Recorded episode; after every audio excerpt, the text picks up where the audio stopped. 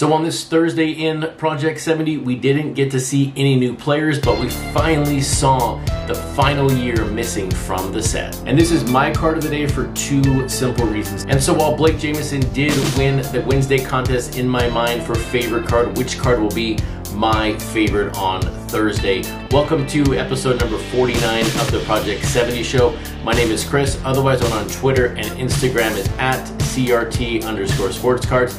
And any number, any set of reference on this show, visit my website, crtsportscards.com, because that is where you want to find the most up to date information around Project 70.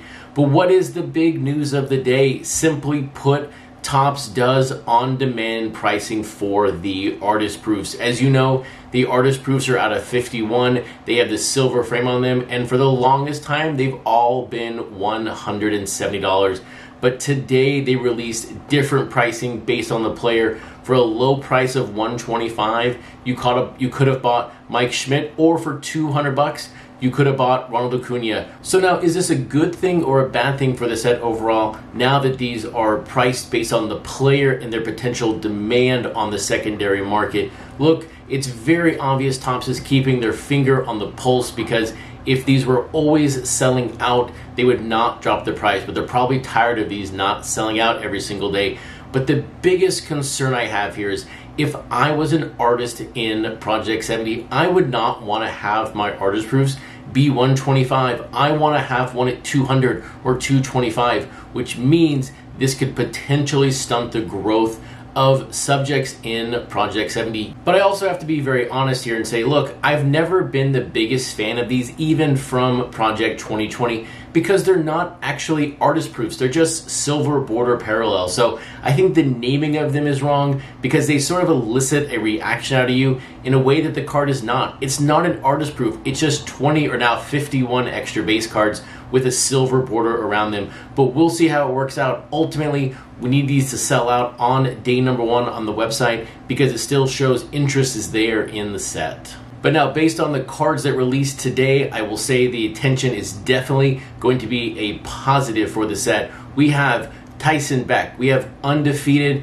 Matt McCormick, and King Saladin all releasing a card. We have undefeated releasing Bo Jackson, undefeated doing their very best to copy Action Bronson. But this card is straight from the 1989 All Star game. Check out their Instagram post.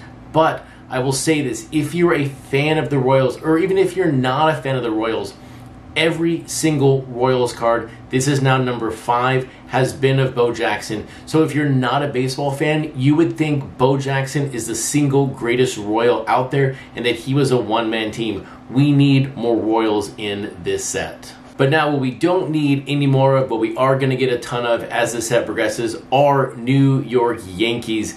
We have Matt McCormick releasing his Derek Jeter. This is the fourth time Derek Jeter's been in the set, but this is the first time since card number 106 from Pose. So over 200 cards since the captain was represented in Project 70. But this is the 69th Yankee card in the set, far and above the number one team. And the question right now is will the Rockies get the first card before the Yankees hit 100? I know Tom Willis right now is banking all of his money on a Rockies card, but right now, the Yankees reign supreme at 69 cards so far. And so while there have been a ton of Yankees, if you forgot that Mike Schmidt had been in Project 70, you were not alone. This is now Schmidt's second card courtesy of King Saladin. We had not seen Mike Schmidt since about week number two, week number three. He was card number 28. He was F Dot's very, very first card. But this is the Phillies' eighth card, and this is 1959 Topps' eighth card. So very, very even numbers all around. If you're a Schmidt fan, are you going with F Dot or are you going with the King Saladin? And now, while my eyes are drawn to the background of that Mike Schmidt, it reminds me a lot of the Ted Williams by Fucci from Project 2020. My card of the day has to be Tyson Beck's Ronald Acuna, and it's for one simple reason. It's what it says on the card and the year the card used. It says it's over. This is obviously Acuna hitting a home run, game winning in the bottom of the ninth or in extra innings. but also Tyson Beck. He is the very, very first artist to use year 2000. So it's over. Every year has now been represented in Project 70.